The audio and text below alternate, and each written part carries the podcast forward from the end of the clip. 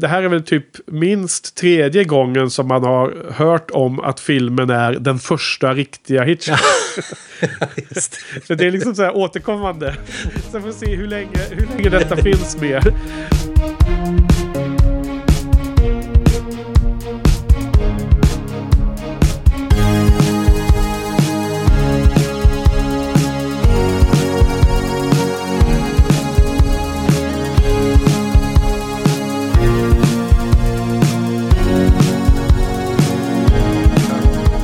Välkomna till Shinypodden säsong fyra och det åttonde avsnittet eh, om Hitchcocks första eh, fas i karriären.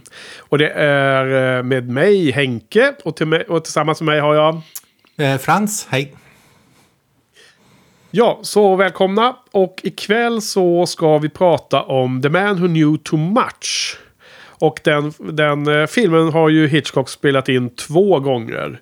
Lustigt nog, men det här är då den första och den som han spelade in när han jobbade i England. Så det är den brittiska versionen som det heter då. Och när kom filmen ut då? Har vi det koll på det, Frans? Jag, det känns som att den kom trettiofyra tycker jag. Precis, helt korrekt. Ja.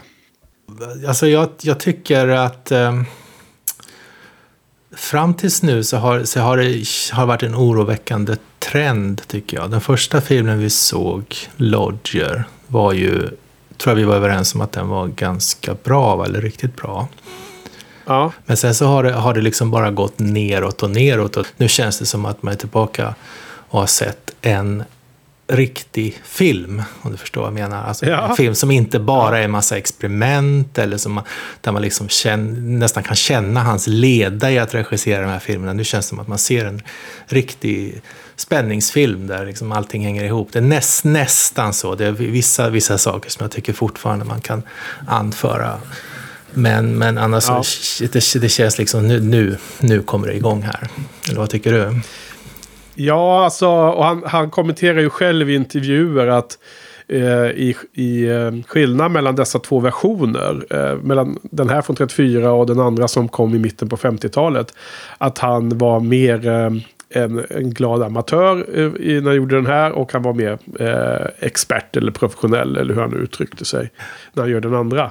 Så att, eh, jag tror att han fortfarande är i en, eh, en tidig fas, men eh, jag håller helt med. Det, det här är liksom ett, en, första filmen som eh, kän, den känns mer som man förväntade sig att Hitchcocks filmer ska kännas. Vad, vad, vad, tror, vad tror du det beror på? Har han liksom gjort ett brott med, med, den, med den här uh, påtvingade uh, ja, påtvingade men alltså det är absolut, det är ju det är precis det som är kontexten som man kan läsa om, att han har ju alltså jobbat uh, i en studio som heter British International Pictures, tror jag det heter, det här B I P. Och, och då har han gjort alla de filmerna som vi har sett hittills eh, för, för dem. Och där var det ju någon form av konflikt med studiohuvudet då, då chefen överallt. Och, eh, det sägs då, och jag tror även Hitchcock har då uttalat att han fick så att säga fel projekt. Han fick eh, inte göra de sakerna han var intresserad av. Eh, vi, vi, vi har ju gång efter annan sagt att det här är en eh, filmatisering av en teaterpjäs eller en filmatisering av en bok. Eh, och det, det känns som att han fick liksom beställningsjobb på annorlunda sätt. Och så vitt jag har förstått eh, så har han precis inför det här då tagit en viss risk i karriären och bytt, bytt spår. Han har sa upp sig från Det, det andra bolaget då, och nu är ju den här, den här filmen som vi nu pratar om släpps ju på ett företag som heter eh, Gaumont British Picture Corporation. Just det. Och med en, med en, en eh, ny producent, eh, Michael Balcon, eller vad nu kan uttalas, om det är franskt eller engelskt. Så, så det är ju en förändrad eh, eh, struktur, eller han jobbar på ett annat ställe helt enkelt, och eh, jag tror dessutom att jag hörde något av allt extra material som jag har tittat igenom på den här Criterion Collection-utgåvan av denna film, att Hitchcock dessutom hade satsat en del egna pengar genom att köpa rättigheterna till den här filmen eller något liknande. Jaha, vad kul. Så att, ja, så jag tror absolut att man kan härleda den här förändringen till att eh, han har mer hittat hem till sitt eh, till sin del, liksom, till, vad säger, till, inte sin del utan sin, eh, sin genre och sin, sin, sin hemmaplan när det gäller att göra film. Det är ju, den här filmen inleder ju en, eh, en rad av eh, hyllade filmer som gjordes då eh, i hans sista fas av den brittiska perioden. Eh, för att nittonhundrafyrtio eh, så började han jobba i Hollywood, och den första amerikanska filmen är den här Rebecca. Um, och, um, och då har han liksom åkt över och prövat sina vingar där borta. Just. Men, men de, alla de här filmerna som är från The Man Who Knew Too Much och fram till Jamaica Inn då, mellan trettiofyra och trettionio, det är sex eller sju filmer där de uh, anses som en, uh, en, en ny fas så att säga i hans karriär, och därmed är det en ny fas i våran podd här då. Ja, ja. Det var, det var kul, kul det du nämnde om hans, hans egna in, egen eh... uppfattning om den här filmen och remaken, tycker jag att han kände som att han var, och du sa att han kände som att han var en glad amatör när han gjorde den här filmen, mer proffsigt. Ja. För jag, för jag, jag, jag tänkte också, det är omöjligt när man har sett båda, så är det omöjligt att inte göra jämförelsen, även om man kanske skulle prata mer i detalj om jämförelsen när vi har sett nästa film. Men, men det jag tänkte på var när man när man skriver ett dokument på jobbet till exempel, så har man lärt sig med tiden att man alltid låter det ligga en dag innan man skickar ut det, för att när man lä- läser det dagen efter så, så mycket förbättringar man kan göra. Så, så kändes det lite grann med den här filmen, att det, liksom, det, här, det här var första, första draften, och sen så får man sova på det i tjugotvå år eller vad det var, och så ja. göra ett bättre dokument. Ja, det, ja och det, det är precis samma sak när man skriver bloggtexter och filmrecensioner och så vidare, att man, man skriver först en text och sen låter man vila, och, och sen jäklar vad mycket fel och konstiga äh, meningsbyggnader och sånt som man hittar när man, när man liksom går igenom sin egen text med lite fräscha ögon. Ja, precis. Ähm, på, på tal om gå igenom, ska, men, man, ja. Ja, ska vi dra lite kort om, om handlingen? Eller? Ja, lite kort om ramhandlingen då. Jag tror inte vi ska spendera så mycket tid att berätta handling egentligen, utan det får framkomma lite genom övriga diskussioner. Men jag tänkte bara först en sak, en lite lustig detalj som jag också lade märke till när man har följt de här tidiga filmerna, att eh, det här är väl typ minst tredje gången som man har hört om att filmen är den första riktiga Hitchcock. Just. För det är liksom så här återkommande. Så får vi se hur länge, hur länge detta finns med. Men, men alltså, hans, hans tredje film är ju The Lodger. Och, och den, den kallas ju för den första riktiga Hitchcock, med tanke på att han, han, han lyckas så bra med bildspråket om spänningen och många nya... nya saker han, han gjorde med den stumfilmen. Eh, och, och sen så senare när han kom med den första talfilmen då, Blackmail, som också var hyllad och också var en, en spänningsfilm då, för det är ju hans bästa genre. Då, då sades det också att det var den första eh, riktiga Hitchcock. Och, och nu har jag hört den här omnämnas som den första riktiga Hitchcock också. jag, vet inte. jag gissar att det kommer att komma upp nästa, nästa film också. Ja, det kan det säkert vara. Mm. Nej, men vad, vad är det som händer här då? Jo, det här är ju en, en spänningsfilm och en thriller. Och eh, det handlar ju om ett par, eh, paret Lawrence, som är på eh, semesterresa i eh, Sankt Moritz i Alperna tillsammans med sin dotter. Och de råkar av en slump få reda på en eh, komplott mot eh, de, de skurkarna ska försöka döda en någon, någon stor politiker på, i, i London sen på, på en, en Albert Hall i en konsert. Eh, så att de här helt vanliga privatpersonerna, helt utan eh, så att säga kopplingar till eh, varken spionvärld eller, eh, eller skumraskvärlden, har, har liksom fått nys på detta, eller fått den här informationen. Eh, skurkarna får tyvärr då Eh, reda på det väldigt tidigt, och de eh, kidnappar då dottern för att eh, eh, ja, utpressa Lawrence paret att inte avslöja allting. Och sen är det då en eh, spänningsfilm där man ska följa hur, eh, hur om de hinner både rädda dottern och eh, avstyra det här eh, mordförsöket då på den här politikern, eller vem det är, någon, något hög någon, någon eh, ja royalty eller vad det kan vara. Mister, mister. Eller hur? För man, man får aldrig riktigt reda på vem mordoffret, det tilltänkta mordoffret är, va? Han heter ju, han heter ju Europa, och han är någon utländsk statsman. Det är väl det man får veta, va? Ja, och det, det är någon som det den normal svensk eller normala mannen inte, på namn på gatan inte har hört talas om. Det är ungefär så mycket man får veta, men som är väldigt viktig och som kan bli eh, utlösare till krig. Han, vi jämför ju med när eh, principdödade eh, Frans Ferdinand nitton fjorton, att det skulle kunna ha samma effekt ja. om han blir mördad här. Första världskriget, ja. ja. Får, får, får jag göra en, en eh, får jag vara väldigt petig och göra en korrektion på det du sa? Ja. För att det, jag tycker första, allra första scenen i filmen tycker jag är ganska smart. Där istället för att skriva liksom, nu är de här, så, så, börjar, så får man se dem bläddra igenom turistbroschyrer. Så att man etablerar dels var, var de kommer att vara någonstans och dels varför. För att de är turister. Ja. Och, och Sankt Moritz är en av broschyrerna som han bläddrar igenom. Men han reaktar ju den. Han reaktar Sankt Moritz, han reaktar Gryben och till slut så fastnar de för Grisalp. Så, så tolkar jag det i alla fall. Jaha. Vad heter det? Hitchcock lyfter ju det för övrigt i intervjun med Truffaut, tror jag det är, att hur viktigt det är att etablera var man är mm. eh, i filmen. Och att det är något han ofta jobbar med. Och med motiveringen helt enkelt att han inte tycker att eh, vad heter det, åskådarna ska behöva sitta och fundera på den frågan. Liksom, var är vi nu och vad är det här och varför? Så att eh, det är väldigt eh, renodlat exempel på hans teknik där i inledningen att, att liksom underlätta det. Ja, men visst var det, visst var det bra gjort. Det, man, man ser inte den, ja. den tekniken så ofta, tycker jag. Det är väldigt ofta de bara skriver, skriver ut.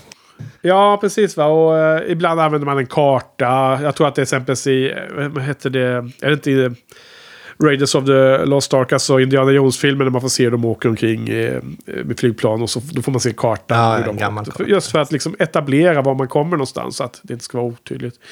Eh, sen då tycker jag nog, jag kommer ihåg det som att de pratar om Sankt Moritz, så jag är lite oklart om, om det är så att den sista broschyren håll i handen betyder att det var dit de åkte. Därför att jag tror att de gjorde, hem, de gjorde kopplingen till att eh, Hitchcock och hans fru Edna åkte till Sankt Moritz på deras honeymoon. Ja, ja, okay. Att ja, det, det var anledningen till att de val, valde den platsen, men, men det har ingen som helst betydelse. Jag, det var bara ytterligare en liten eh, snippet av eh, trivia som, som pratades om. Just. Eh, Ja, okej. Okay. Ja, nej men eh, eh, några andra saker som du eh, eh, tänker på runt filmen då? Eh, ja, nej, det var väl mest det att den, var, att den kändes liksom som en, en ny start och som, eh, som någonting som är så nära och var riktigt, riktigt bra. Jaha. Men det var ju ganska bra ändå. Alltså det är ju en, en stor förbe- förhöjning jämfört med senaste filmerna jag sett som du varit inne på. Ja, jo precis, den var ganska bra. Men jag tyckte att den kändes, den kändes som att den var lite forcerad, tyckte jag. Den kände, jag tänkte på de här, det finns en del svenska filmatiseringar av böcker, till exempel de här Stieg Larsson-böckerna som är, som är lite på samma sätt, att de har bara tagit den här boken, okej okay, de här scenerna ska vara med och sen har de spelat in scenerna och staplat dem på varandra och man saknar den här kontinuiteten eller det, det här lilla extra som, som gör att det blir en, en, en, en handling eller en, ett konstverk liksom. Och lite, lite så känsla hade jag på den här filmen, att det var lite för mycket bara staplat på varandra. Ja, ja. Alltså du, du refererar till det här Män som matar kvinnor-böckerna. Ja, precis, den trilogin där, ja. Lisbeth Salander, ja. Men där, där var väl, hur var det egentligen de här filmerna var som nästan nedklippta versioner från en längre tv-serie, va? Var det inte så? Alltså var det så? Ja, ja just det, det fanns en tv-serie. Jag, jag fattade nog aldrig om det var samma inspelning eller om det var separata. separata. Ja, men det tror jag nog att det var. Jag för mig att du gillade tv-serien mycket mer än filmerna. Att, ja, så kanske det var, ja. Just det. Ja. Ja, ja. Nej, men jag, jag håller med. Jag håller med. Det finns, det finns delar kvar som, jag, som håller den här från att vara top of the line. Jag tyckte att det var vissa scener som drog ut lite på tiden, om man säger så. Ja, det var lite grann som i den här, vilken film var det vi pratade om det? När, när de var skeppsbrutna där. Då var, det var inte där vi var så väldigt tydligt att han hade vissa scener som var väldigt långdragna. Alltså Rich and Strange eh, menar du väl? Just det, just det. Eh, Ja, det kommer jag inte ihåg faktiskt. Sa vi det? Var det långdraget? Ja, det har jag för mig det. Ja, det är ja. möjligt. Ja. Nej, men det, det finns vissa... Det är nog ganska lång... Förvisso delvis lite rolig scen, men Eh, när de håller på att slåss in i den här kyrkan med alla trä, trästolarna. Eh, här, huvudpersonen Bob Lawrence eh, eh, har ju eh, tagit reda på att dottern är kidnappad och på den platsen och försöker ta sig in där, men då, då är skurkarna där och så blir det en hand, handgemäng eh, där de slåss med medelst trästolar som, som är kul ett tag, men det håller på väldigt länge, så det känns som att det kanske är en, när det gäller effektivitet i film eh, filmbudget i form av hur långa scener man ska ha för att liksom sen gå vidare till nästa var liksom lite otajt. You don't want the police here, do you? Stop playing that organ or they'll hear this noise outside.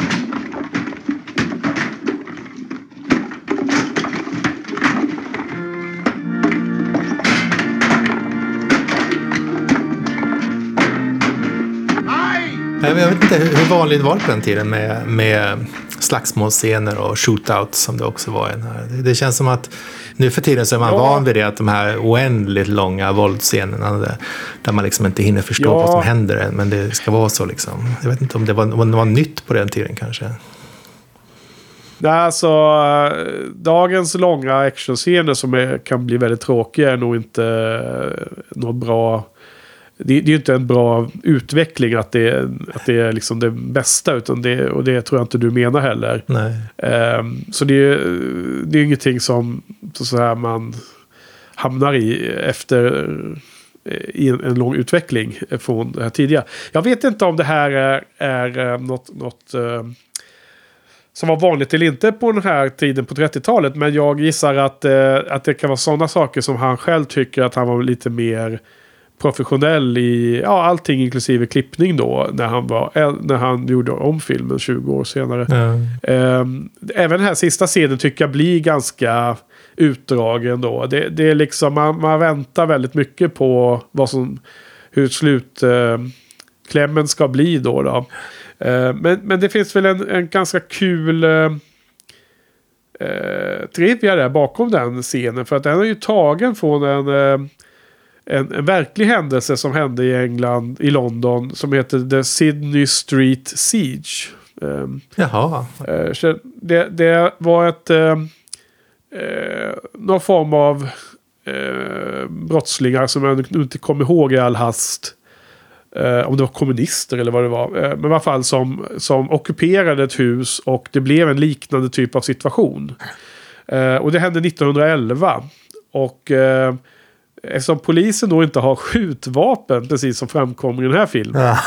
så, så, så hände det ju att inrikesministern vid, vid tiden, som tydligen var Winston Churchill faktiskt, eh, kallade in eh, militären runt den där. Och, och det, var, det var väldigt uppmärksammat, och det var väldigt omdebatterat, den här Sydney Street Siege. Och den, den eh, eh, tog slut senare, senare med att det började brinna i det huset, tror jag. Så att de kom Eh, skurkarna ut, och så tog det slut. Men, men där var det också att de sköt och sköt och sköt.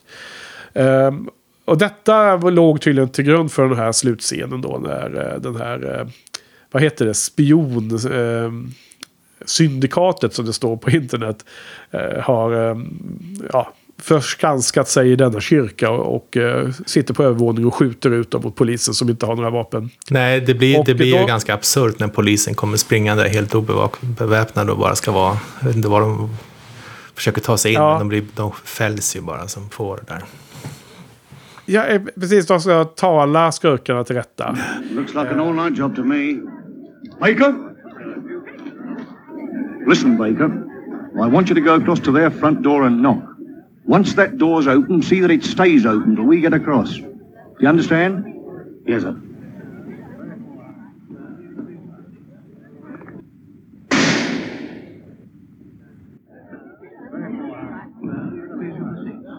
Quick, come on, boys.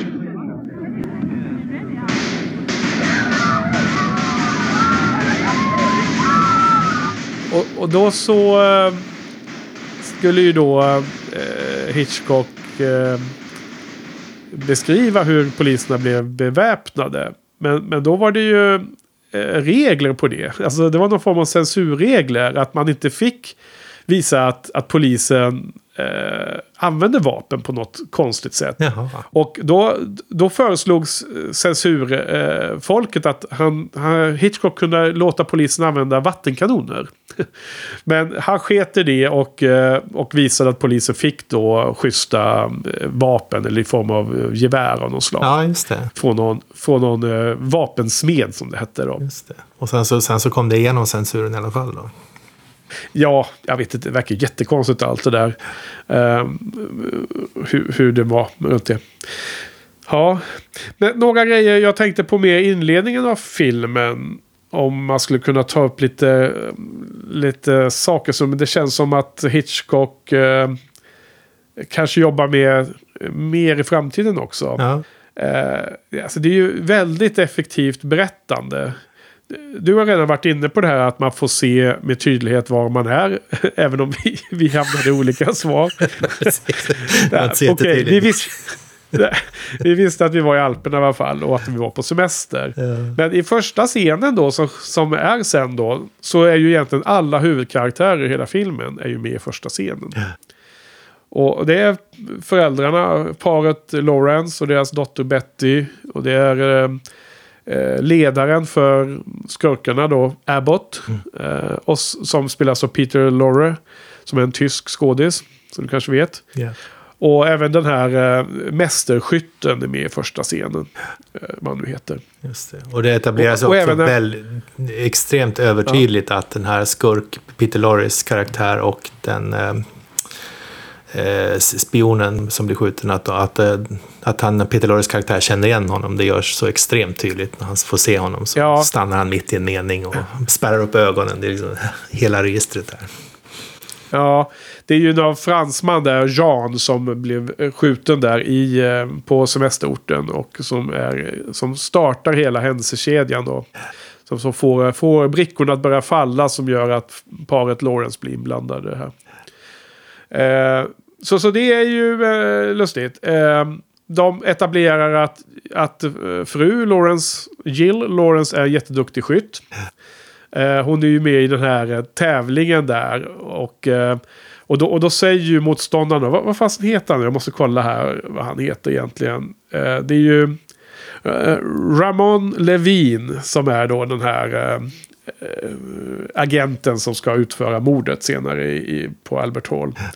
Och han, han, han vinner ju den skjuttävlingen i första scenen, och det är ju en sån klassisk setup för att i slutet av filmen så blir det ju omvänt resultat i vem som typ vinner, eftersom det är Jill som, som skjuter honom till slut, vilket är himla häftigt tycker jag. Ja. Det, det slutet är eh, briljant nästan. Eh, och den sista saken som etableras tidigt, det är ju eh, Abbotts klocka där då. Den här eh, vad heter det, fickklockan som låter som en, när den slår jämn timme eller något liknande. Eh, och den, den stör ju Jill i skjutögonblicket i den här, den här eh, festliga skjuttävlingen på semesterorten. Och det är också den som låter sen när polisen skjuter honom eh, i slutscenen då, så blir han ju, hans gömställe blir, han blir avslöjad då via sin klocka, och så kan polisen eh, ja, de, de bara meja på där. Ja, just det. Och sen det, etablerar det, det, det, det, här, de etablerar den här broschen också på ett ganska naturligt sätt. Hon, hon ja, just kvinnan det, ger sin dotter en brosch sen som, kom, som åter, ja. återkommer på olika sätt i filmen. Ja. Mm. Vad heter det på... Det finns ju en väldigt fin Criterion Collection-utgåva av den här filmen då, då och eh, som jag har här hemma, och där är ju massor med, det är något eh, kommentarspår som förvisso var ganska trist, så det hörde jag bara halva på, men det, men det är fler intervjuer där, och eh, vad heter han nu då? Del Toro, regissören från Mexiko. Ja, jag tror att han heter Guillermo, men jag är inte säker. Ja, Guillermo Del Toro. Han, eh, han pratar ju om Abbotts, eh, om, om sista scenen då när Abbott blir skjuten av polisen. Att det är ett självmord. Jaha, okej. Okay. Är det någonting du köper, eller? Hur, hur tolkar du scenen? Alltså, eh, polisen har stormat skurkarnas eh, tillhåll, och eh, alla utom Abbott har så att säga blivit antingen arresterade eller nedskjutna. Och så har han då gömt sig bakom en dörr. polisen undrar vart han håller hus och så, så låter klockan och, och så skjuter de honom och står han där bakom. Och, och blir just det, det var inget jag tänkte på, men det låter, det låter helt rimligt. Som att han inte hade sin cyanidkapsel med sig. Ja, det är en gammal sån klassisk eh, spion eh, vad heter det, trope att, att de värsta skurkarna har alltid någonting i munnen som de tuggar på, så blir det lite fradga och sen dör de då, va? Just det. Något, något som drev mig nästan till fördärvet var ju att den här Peter Lorre, han är, man känner igen honom extremt väl. Ja. Och ja, det känns som att man sett honom i åtminstone en nästan identisk roll. Ja, men, men sen, det har man också. Ja, okej. Vad bra. Ja. Och du har, du har kollat upp detta, eller, eller ska jag avslöja? Ja, av, nej, avslöja du. Jag, jag har inte kollat. Ja, Peter Lorre är ju tysk skådis och han är från sin tyska karriär mest känd från den här Fritz Lang-filmen M, okay, som är en väldigt berömd äh, stumfilm. Sen så äh, blev han känd äh, som engelskspråkig film via den här filmen, och han kommer senare vara med i Secret Agent för övrigt, som, som inte jag har sett, men som vi kommer se, okay, i, ja, som en, en ny Hitchcock-film då, som kommer om två veckor, va, efter den här. Men eh, i Hollywood så har han varit med i två väldigt kända filmer, och jag tror att den, den mest liknande rollen han har som detta, det är ju den här Humphrey Bogart-filmen, ja, Malteserfalken. Just det, just det. Bra. Ja. Och sen har han också varit med ytterligare en Humphrey Bogart-film, nämligen Casablanca, i någon roll där. Ja, man har ju, ja, sett honom då. Ja, just det. Han, han tycker jag i alla fall är överlägset bäst i den här filmen. Ja, jag håller helt med. Det var en av mina notes här, att han är ju ljuvlig att se, och hans eh, dialog är ju, han var tydligen dålig på engelska här, eh, om det här kanske är hans första engelskspråkiga film till och med, så att han hade ju bara memorerat fonetiskt vad han skulle säga, och, eh, men han har en, en lustig en lustigt snack, eh, hans dialog och hans eh, dialekt är ändå rolig, alltså, den är rolig i den här filmen också. Ja, det är perfekt, ja, han, hans accent och allting är perfekt. Ja, ja.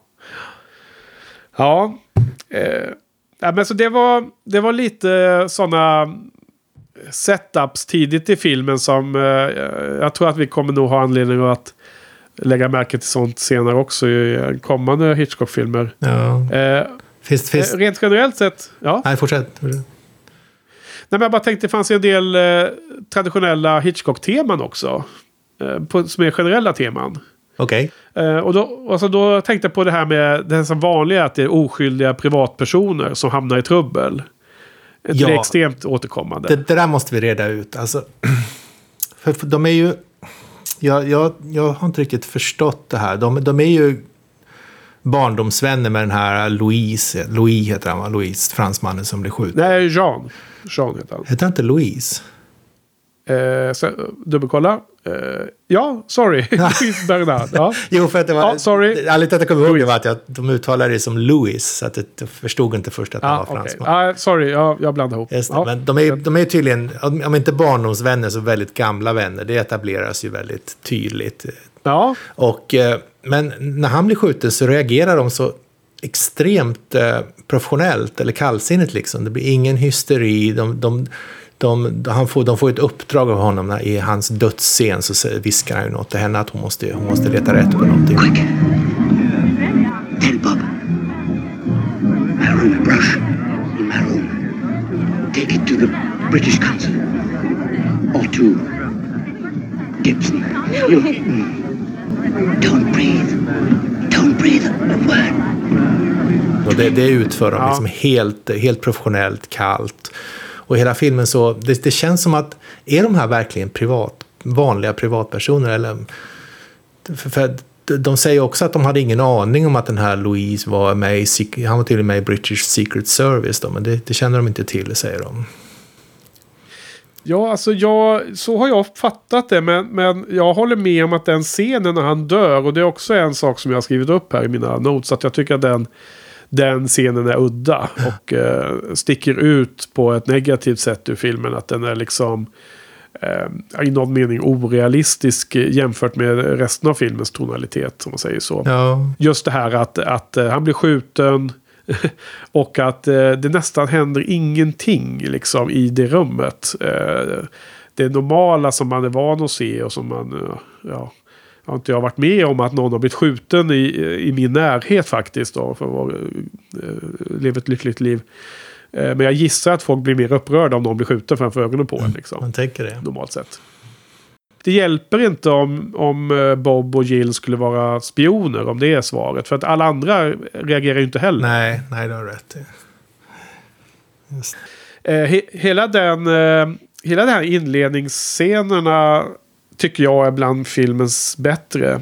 Trots att hans dödsscen behandlas lite konstigt. Och eh, anledningen är att det, det är en annan så här tema, är ju det här med det här triangeldramat som jag, jag har ingen aning om detta är något återkommande i Hitchcocks hela, hela filmografi. För jag har ju som sagt inte sett så himla många. Men däremot så tycker jag att jag redan nu tycker att man har sett flera gånger om att det varit eh, så att säga ja, triangeldrama eller olika varianter där folk inte är eh, ett par som, som eh, ja, som har kärlekshyss för sig.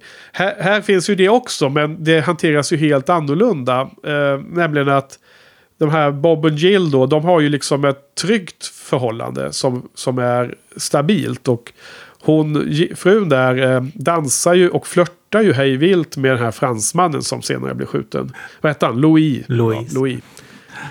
Och, och, men de gör det på ett mycket mer charmigt sätt här i den här filmen. Att det är lite mer glimt i ögat. Att, att hon är liksom nästan överdrivet charmig med, med, med vännen till familjen. Lite för att retas med sin man. Och att det blir en ganska så här charmig style mellan dem. Det känns som, det känns som en, en gammal jargong som de har liksom, som är rolig.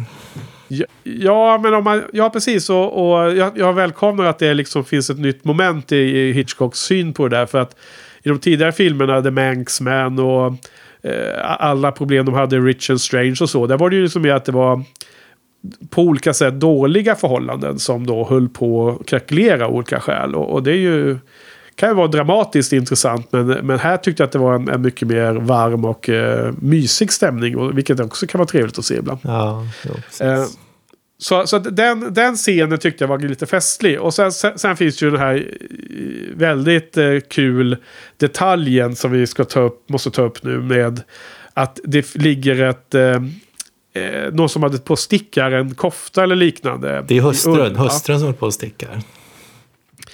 Och att, att det, hon, han, mannen eh, Bob sitter ju vid bordet med dottern där, och så, så dansar Jill med Louis, och då binder han Bob fast den här tråden i, i rygg, i, alltså i, ja, på baksidan av kavajen på Louis. Så när de dansar iväg så dras den här tråden ut allt eftersom. Och eh, det blir en liten komisk effekt av att tråden, liksom folk eh, blir liksom infångade av den här tråden, för den, den, den liksom, eh, de trasslar in sig runt benen. Men det är också det symboliska att hans liv rinner ut, va? Desto närmare slutet ja, ja, man kommer, desto, desto närmare kommer det till att han blir skjuten och dör tyvärr då. Ja, honom. Genial observation. Jag tycker att det är en ga- Vad sa du? Genial observation. Ja, de, ja. ja alltså jag tyckte att den scenen stack ut, och sen pratades det mycket om, det, om den scenen med han eh, Del Toro, så att jag ska inte ta full ära för det. Men det, men det fanns på extra materialet. Eh, och där nämnde de också att det faktiskt inte var fruns eh, stickning, för att det togs upp som en väldigt udda sak. Det passade inte in i hennes persona. Den karaktären skulle inte gå till en sån här typ av fest och hålla på att sitta och sticka. Och det visar sig att det där kommer från en bortklippt scen Jaha. i filmen.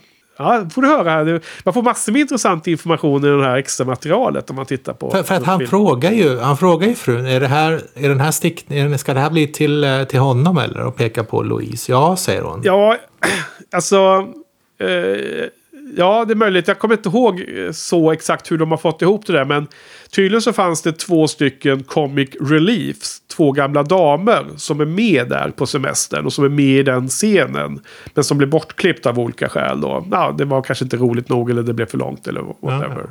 Och det var en av dem som satt och, och stickade det. Så, så jag vet inte exakt hur, kommer inte ihåg exakt hur han Bob sa, men det är möjligt att han kanske i deras jargong även använder sig av den stickningen för att liksom... Ja, ja, okay. men, men, men det, tycker jag, det tycker jag känns skönt, för jag tyckte att det var lite, lite småelakt ändå att förstöra fruns stickning. Ja. Ja. Jag tycker i alla fall en, en, en bra scen som är eh, lovar gott inför framtiden, om man säger så. Ja. Hitchcocks, eh, så.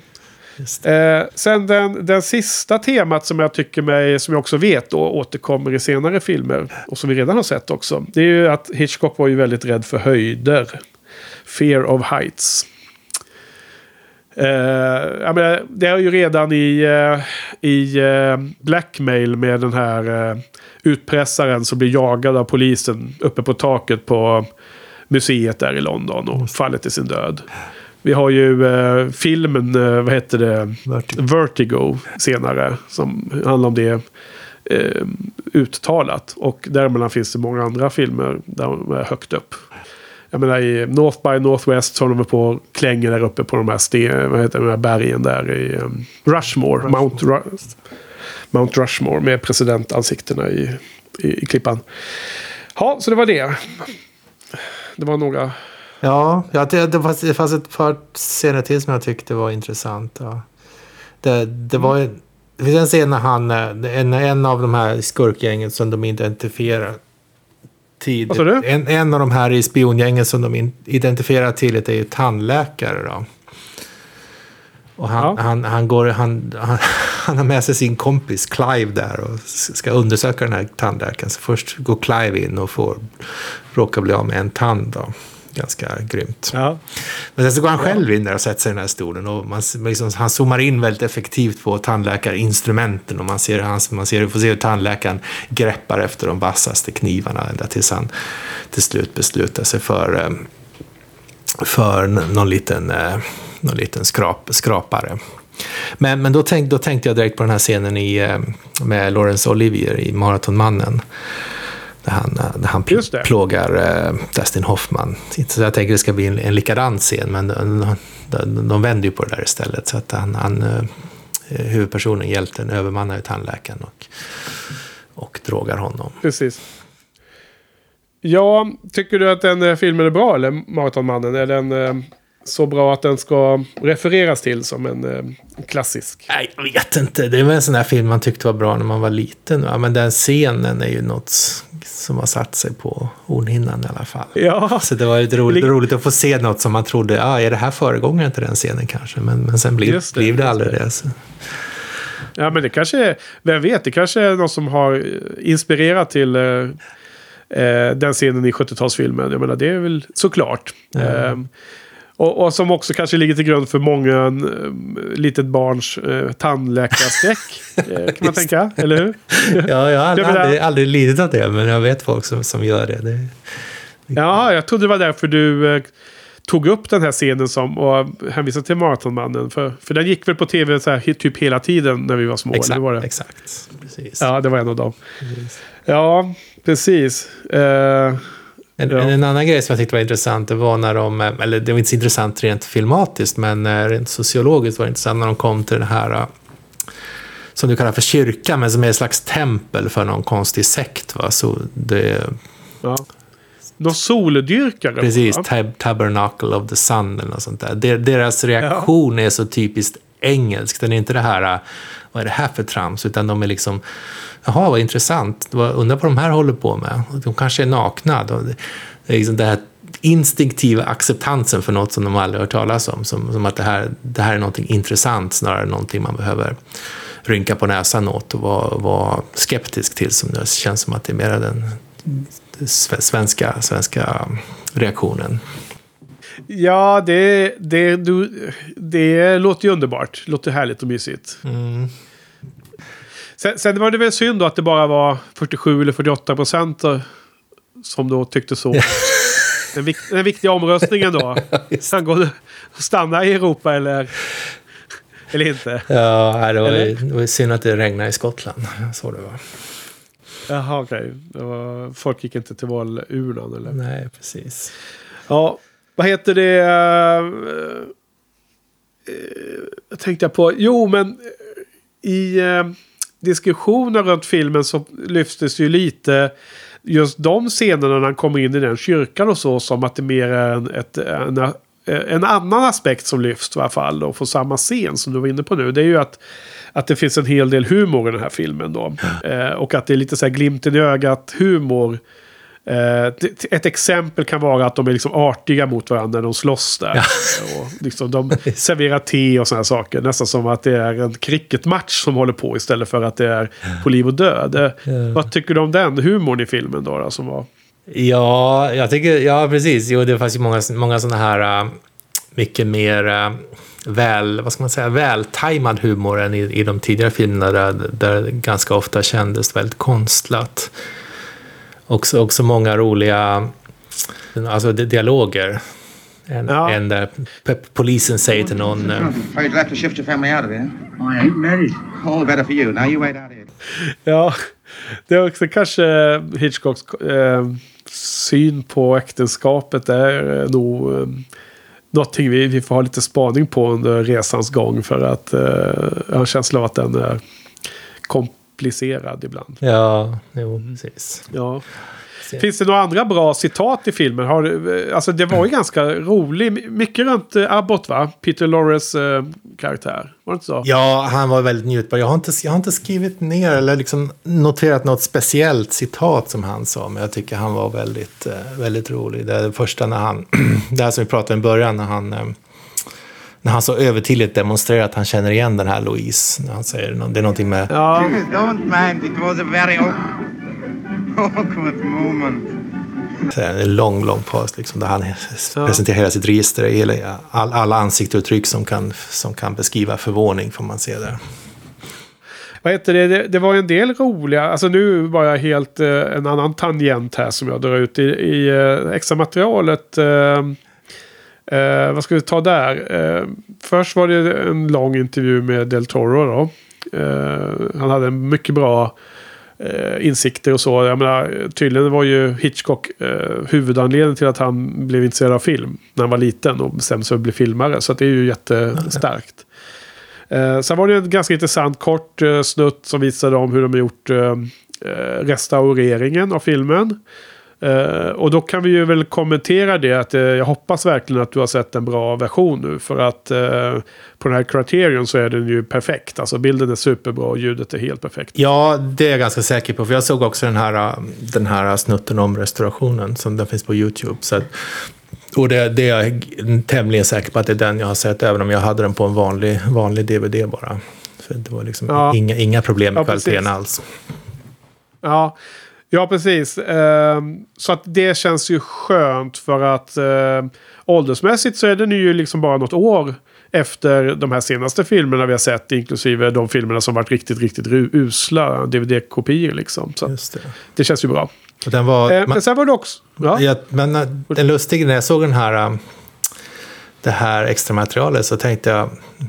sjutton var den här filmen i svartvit. Ja, det måste det ha varit. Tänkte. Alltså det var, när man såg filmen så lade jag inte ens märke till att det var en svartvit film, för man blev så in, inne i den. Ja, just det. Just det. Ja, eh, sen var det ju en annan del som fanns på extramaterialet, och det var ju någon eh, intervju i amerikansk T V eh, där den ena halvan av intervjun eh, och den ut, utfördes in i någon biosalong såg det ut som. Eh, utfördes av dotter till Ingrid Bergman.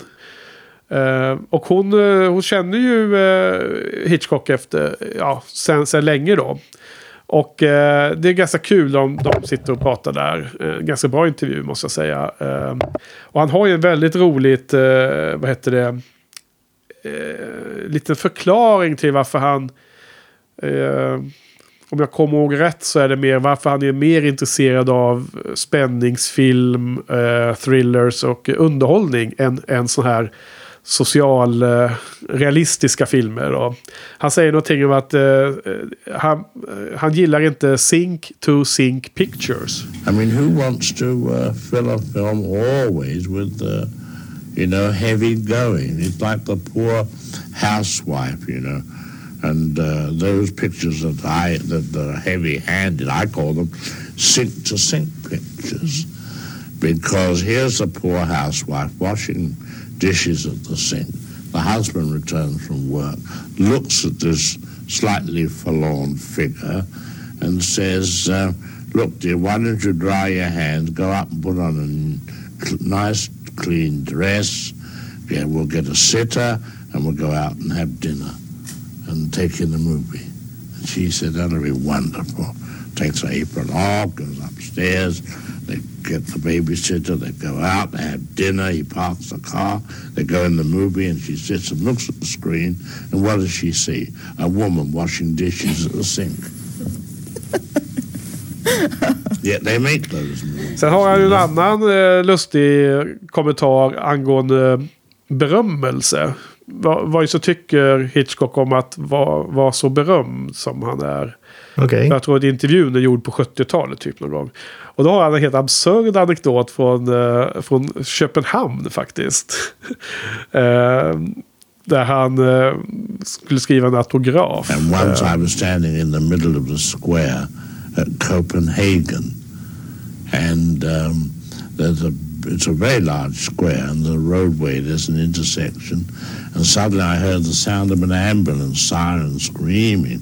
It came from the far corner of the square. I was just standing there, no camera or anything, uh, with an assistant, and suddenly this ambulance stops at the intersection. A man jumped out, came rushing toward me, said, autograph, please. I gave him the autograph. He rushed back to the ambulance. They started the siren and he went on his way. Who was it? That's what I don't know. I don't even know whether the autograph was for the patient or the driver. Exakt. Ja. Ja, ja. Ja. Va, va, vad, tyck, vad tyckte du förresten om själva scenen där mister Europa blev skjuten, eller skadskjuten då, han blev ju inte mördad, när de bara gör ett kort avbrott i programmet för att eh, föra ut honom, och sen så fortsätter de konserten som om ingenting har hänt. Ja, eh, och det, det spelas också i radion och så. De säger, ursäkta, det var en paus och nu, nu fortsätter konserten. Precis. Det var det du menade. Ja, precis. What was it screamed? We have to apologize to listeners for the delay which has occurred in the broadcast of the concert from the Albert Hall. An attempt has been made to assassinate the distinguished European diplomat, Monsieur Roper, who is attending the concert. Attempt? We are happy to say, however, that the shot fired merely caused a slight flesh wound in Monsieur Roper's shoulder, and he has been able to return home. We are now taking listeners back to the Albert Hall for the rest of the concert, which has already started. It must have been that damn woman screaming. Ja, alltså det är ju klart att det är väl oerhört viktigt att få fortsätta med en klassisk konsert på fina Royal Albert Hall. Eller hur, hur, hur ska man tycka där, Frans? Ja, jo, jag tänkte det. det. The, the show must go on, tänkte jag. Ja, ja, just det. Yes. Nej, men alltså jag vet inte. Jag tänkte inte så mycket på det. Hade du någon, tyckte du att det var udda, eller? Jag tyckte det var väldigt udda. Jag hade tänkt att de skulle utrymma i panik och så vidare och så vidare. In, in med eh, bombhundar och så. Mm. Ja, nej, alltså jag, jag vet inte, jag har inte funderat så mycket. Alltså det kanske är eh, en, eh, det kanske är en icke-korrekt representation av vad som skulle hända i ett sånt fall, som, som då manusförfattaren har liksom bara Just det. Eh, fladdrat förbi utan att tänka sig för. för det, det finns väl en viss chans att det är så. Ja, och för övrigt är ju Royal Albert Hall ganska väldigt ikonisk, men det är ju inte någon, någon fin konsertlokal. Den är ju snarare Nej. ganska katastrofal som konsertlokal. Jaha, men det skulle man ju tro helt tvärtom då. Ja. Jag har aldrig varit där, tror jag, men du har varit där, antar jag. Jag har varit där. Det fin- det, den finns ingen, ingen naturlig akustik, så att till och med när de spelar med en stor symfoniorkester så har de mikrofoner och eh, högtalare. Jaha, det. Trist. Men alltså, det är väl en renodlad konserthall, va? Det, det är inget annat. Ja, det tror jag. Den är, den är ju väldigt konstig. Den är ju som en romersk teater, men väldigt brant liksom. Så man sitter runt om i en cirkel med en extremt brant. Så det är nästan som eh, man sitter in i ett torn och sen så spelar de längst ner. Okej. Okay. Och det, det skapar fel. Det, det skapar inte den, den klangen och sånt som de bästa konserthallarna har då. Nej, nej, precis. Att det, men ja, det, det är möjligt att de inte, att de inte förstod det. För att nej, nej. de här fina konserthallarna tycker... fanns väl inte på den tiden som, som Royal Festival Hall och Barbican. Jag tror inte någon av dem fanns då. Nej. Ja, nej, det var, in, det var ingenting som jag alls hade koll på. Eh, men däremot så är det ju en intressant användning av eh, musiken där då. Att eh, eh, mordet ska ske när, när man slår med cymbalerna som hårdast. Precis. För att eh, dölja skottets ljud då. Och eh, Abbott eh, visar mördaren, eller prickskytten då, att eller spela den här skivan innan på skivspelaren. Och, eh, så jag tycker det, det är bra upplagt. Det, det är en del av den här eh, Hitchcock menar på att, att spänning kontra överraskning. Att, att spänningen bygger på att vi som åskådare vet om vad som ska hända. Och, och, och, men är liksom, det är spännande att se hur det stoppas eller vad som ska ske. Medan en överraskning är ju en, en surprise. Liksom. Då, är det, då är det inte spänningsbyggande. Då är det liksom bara en helt annan eh, effekt som man är ute efter. Yes. Wow. Eh, och, och, sen, och sen när musiken spelas i scenen inne i Royal Albert Hall och när Jill har kommit dit då, så slits hon ju i eh, mellan att rädda den här mannen som ska bli skjuten kontra risken att kidnapparna ska göra hennes eh, dotter illa. Och la, la du märke till vad kören sjunger när Jill står och slits mellan detta, dessa två val? Uh, kanske inte just exakt. God Save the Child är ju refrängen i alla fall, va? Ja, det är ju refrängen just då. Precis. De sjunger God Save the, Save the Child hela tiden och ändå så skriker hon ut då i nästan förtvivlan precis innan cymbalen som gör att eh, mordoffret liksom rycker till och därmed klarar sig.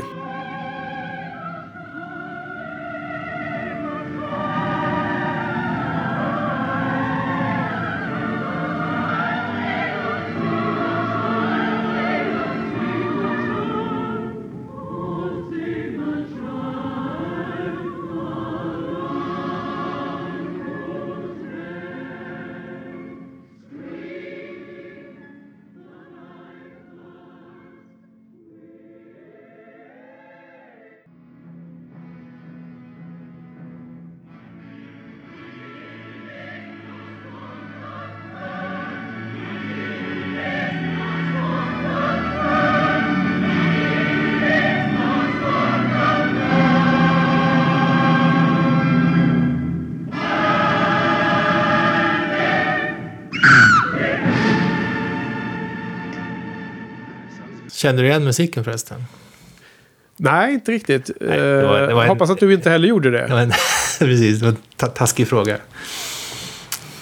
Eftersom den var ju specialskriven för det här. Precis, jag hade koll på det. Ja, ja men det, det, det får man ju snabbt veta när man ser extra materialet. Och jag tror det är samma musik som används i även femtiotalsfilmen, om jag kommer ihåg rätt.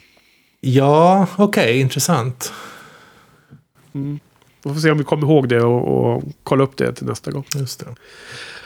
Ja, okej. Okay. Men börjar mina notes ta slut faktiskt?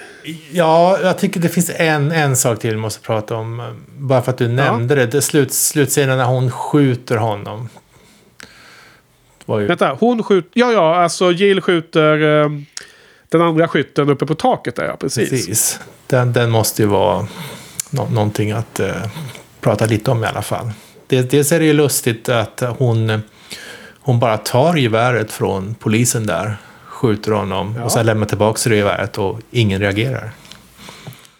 Du menar att det är lustigt ur vilket perspektiv då? Eh, o, o, oväntat. Man tänker ja. polisen skulle åtminstone höja på ögonbrynet när någon, någon tar hans gevär och mördar någon. Ja. Ja, du menar att hon, hon är ju inte polis och då får inte hon, det är som tar lagen i egna händer det där. Precis. Ja, fast det är, ja precis, men det är lite så här, nu när du säger det Frans så känns det nästan som att det är samma typ av eh, frånvaro av reaktion som det blev lite i det första dödsfallet, mordet på Louis där i inledningen av filmen. Just, just. Kan man kanske se det. Sen, sen är det ju liksom en, en snygg eh, cirkel i sluten där, där man får eh, tillbaks det här att hon förlorar ju första tävlingen för att eh, sko- skjuttävlingen mot, mot eh, lönnmördaren eh, innan de vet om att han är ond då. Eh, och det gör hon ju för att hon blir störd av den här klockan som Abbott har. Mm. Och då så säger hon någonting om att nästa gång vinner jag. Och så svarar han med någonting om ja, ja, I'm gonna live, live for that moment eller sånt där. I'm sorry that you lost, Madam Lawrence. But I'm delighted that I won, if you understand me. You're a marvelous shot, and I know what I'm talking about. You make me blush. We must have another battle one day, shall we? I shall live for that moment. Det är exakt det som händer också. Han, han lever tills hon bevisar att hon var bäst på skytte igen då. Ja, extremt, eh, extremt elegant tycker jag. Ja, väldigt bra. Men, men också att polisen siktar men vågar inte skjuta för att dottern är i line of sight. Men att mamman är bättre. Så att jag tycker bara att det är badass. Badass eh, mamman där. Liksom, lejonmamman ska eh, skydda sin, sin unge liksom. Sin cub. Just. Eh, jag, jag värderar inte så mycket det, det lagliga inslaget där. Det var ändå poliser runt omkring så det var som att De, de godkände det indirekt på, genom att inte ingripa. Ja. Känns det som.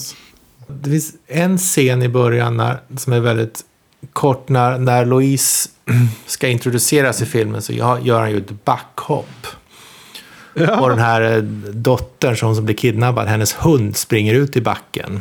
Så att det finns risk för Just. kollision där. Extremt irriterande med folk som inte har hund i koppel på idrottstävlingar för övrigt. I många, många nära döden upplevelser. Tour de France till exempel där folks hundar har sprungit ja. ut bland cyklisterna. Men i vilket fall som helst. Och då, då ska man, ska, får man ju se en ex, klipps det snabbt en extrem närbild på den här backhopparen där han ser helt skräckslagen ut och håller handen för ja. ansiktet. Och sen så klipps det tillbaka igen. En sån där riktigt, riktigt eh, typisk Hitchcock-grej tycker jag. Han klipper in den här extrema närbilden väldigt hastigt. Ja, lustigt. Det, det är någonting som kommer, vi kommer få återkomma till och se, eller? Det, det tror jag. Hoppas det i alla fall. För, ja. för mig kändes det som ja. en riktig, som en riktig sån här um, kännetecken. Något som man kan identifiera filmen. Att det är han, bara från den scenen känns det som. Ja, det var ju eh, kul att höra. Och, och att tekniken sen återkommer med sådana klipp och närbilder och hit och dit. Eh, det finns något liknande. Han håller på det mycket mer utvecklat. Liknande typ av teknik i Frenzy eh, från sjuttiotalet. Den där mör- kvinnomördaren i London, du vet. Just det. Om, man, om man lägger märke eh, till det. Säkert... Man lägger märke till det för att det ja. känns som att det, det är aldrig speciellt bra tycker man. Det är bara extremt malplacerat och överraskande. Men ändå så blir det liksom... På något sätt så blir det bra ändå. Fast det, det finns inget som gör att det skulle kunna vara bra egentligen. Ja, precis. För här är det ju liksom dessutom... det är inte bra här för att, eller så här, det blir ju bra om det blir en grej med, med Hitchcock och för övrigt då måste bara säga det, glömmer det det finns väl ingen cameo i den här filmen heller va? Jag såg, fortfarande... såg ingen i alla fall, jag har, jag har lite grann glömt att leta efter dem men jag märkte ingen i alla fall. Ja, nej, men jag är nästan säker på att det inte finns cameo här utan att han börjar köra det senare i karriären då, och då kommer vi säkert lägga märke till det. Men, men vad jag också tyckte här var liksom att det, det har sitt eget värde om det blir en så att säga Hitchcock-trope att han kör den grejen och då, då är det kul. Men i, i, i den här filmens uh, outcome av den scenen det är ju att han, uh, backhopparen liksom får syn på att det är ett hinder i vägen och då, då så då slänger han upp ar- har- han armen över ögonen och tittar bort. Liksom, det är så helt orimligt ben också. Precis. För att, liksom, han, det, det är som att han blundar ungefär. Det blir precis, precis. Uh, jag, jag tycker att hon uh, som spelar dottern Betty, som för övrigt heter Nova Pilbeam och som kommer att vara huvudrollsinnehavare i uh, Hitchcock-filmen Young and Innocent som vi ska se senare. Hon, uh, hon är... Uh, Hon är ganska intressant i den här filmen därför att hon spelar, för mig känns det som att hon spelar över hela tiden och det, det var liksom som att hon spelar i en stumfilm fast alla andra spelar i en talfilm. Hon, hon är väldigt så här explosiv i sina ansiktsuttryck hela tiden. Yeah. Och jag vet det är många så här filmbloggare och jag tänker speciellt på några, några specifika som som har liksom som ofta tycker att barnskådespelare är dåliga att, eller åtminstone inser att det är väldigt svårt att få till bra barnskådespelare.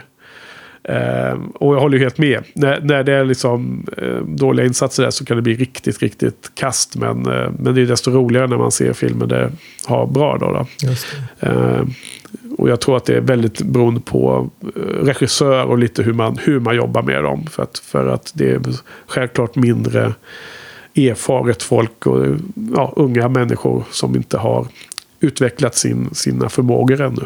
Det var extremt, det var extremt klämkäck karaktär. Nästan lite, lite grabbig. Så här, kanske lite tids, tidstypisk. Fem, fem på äventyr och sånt där. Ja, enligt Blyton, eller? Ja, precis. Det kändes som den här ja. klämkäcka, grabbiga typen som alla barn skulle Just ha på det. den tiden. Som man tror att alla barn skulle ha på den tiden i alla fall. Ja.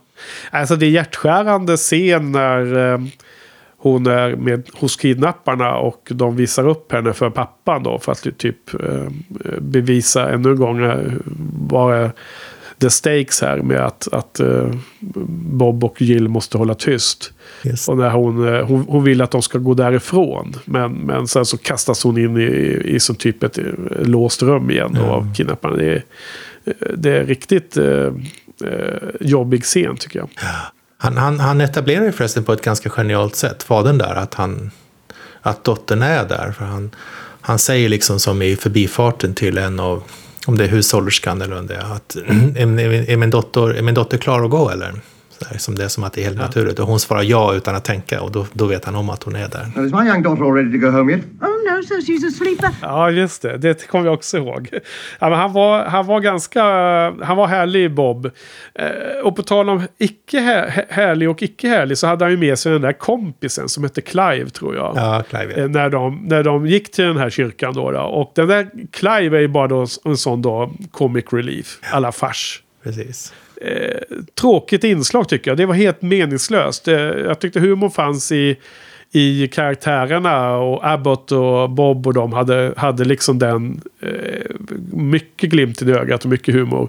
Men att sen då ha den här Clive, du vet, han, han lyckas ju fly när, när Bob har sitt slagsmål medelst eh, trästolar.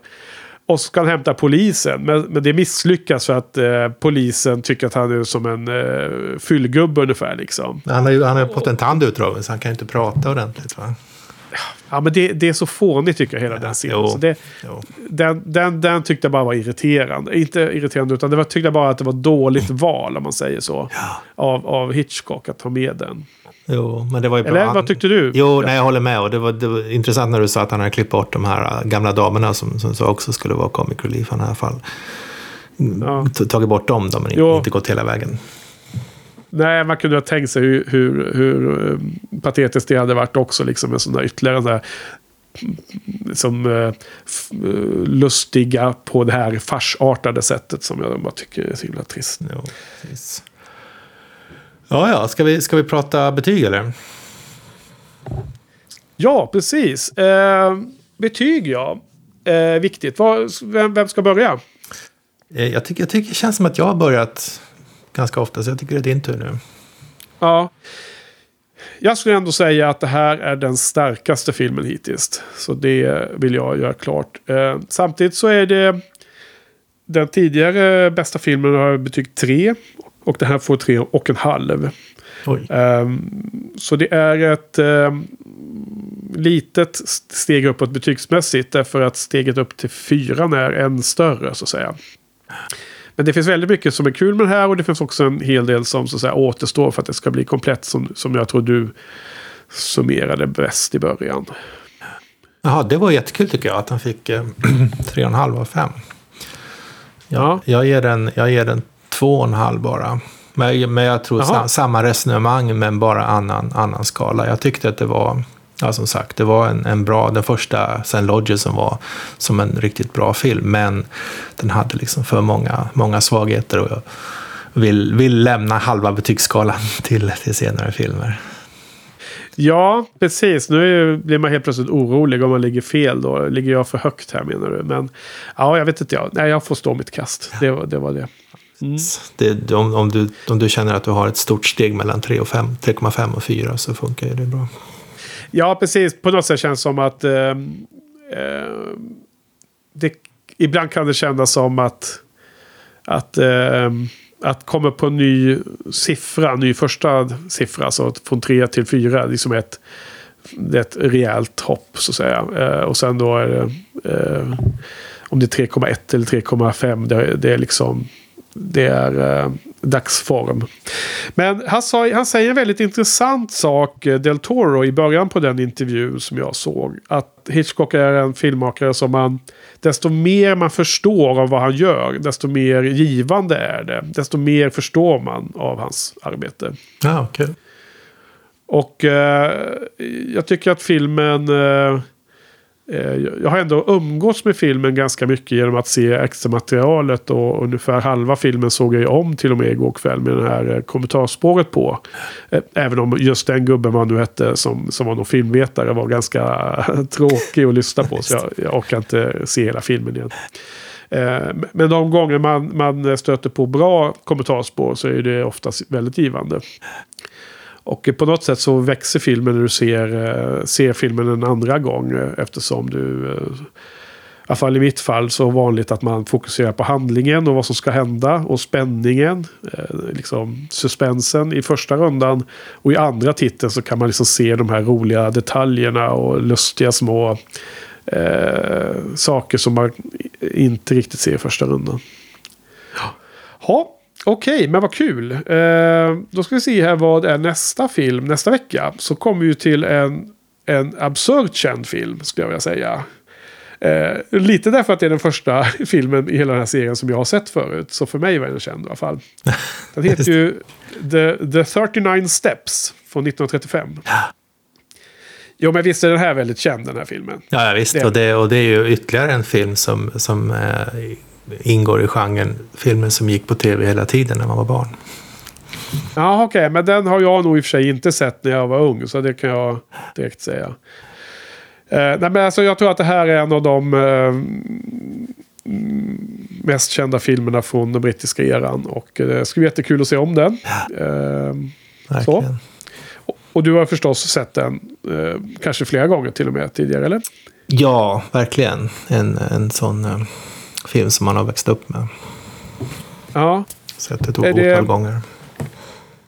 Ska vi, tip... Ska vi eh, rekommendera lyssnarna att försöka ta sig chansen att eh, titta på den här filmen till nästa vecka? Det tycker jag, absolut. Det, det tycker jag man ska göra varje gång. Ja, inför, varje gång. Inför varje episod. Jo, men... Ja, det är klart de med fördel ska göra, och vi spoilar och allting, va? Men, som jag sagt tidigare. Men, men eh, jag menar, vi kan också... Är det extra bra filmer så är det extra viktigt att poängtera det. Jag menar, eller för visst är den här bra? Ja, ja visst. Ja, steps. Det, det tycker jag. Men det tycker man ju... Jo, nej, men det tycker jag. Vi får se vad jag tycker nu. Men normalt sett så tycker man ju att filmer kanske är bättre än de egentligen är, om man har växt upp med dem. Men, ja, ja. Du har det här nostalgipåslaget också. Precis. Som alltid är ja, en faktor. Ja, vad bra. Men du... Eh, ja, men då är vi nästan klar för idag kanske, eller? Ja. Och sen, mm. Ja, uh, och då har vi på återhörande nästa vecka på måndag igen, och då blir det The trettionio Steps av Alfred Hitchcock. Ja, men det var ju trevligt. Så uh, tack för idag då, Frans. Tack för idag, Henke. Mm. Och tack till lyssnarna, så hörs vi igen om en vecka. Ja, yeah, hörs. Relax. Keep your eyes fixed on this light. Keep them fixed. Before receiving the first degree of the sevenfold ray, your mind must be white and blank. You are already feeling sleepy. Do you hear me? Yes. Your mind is becoming white blank.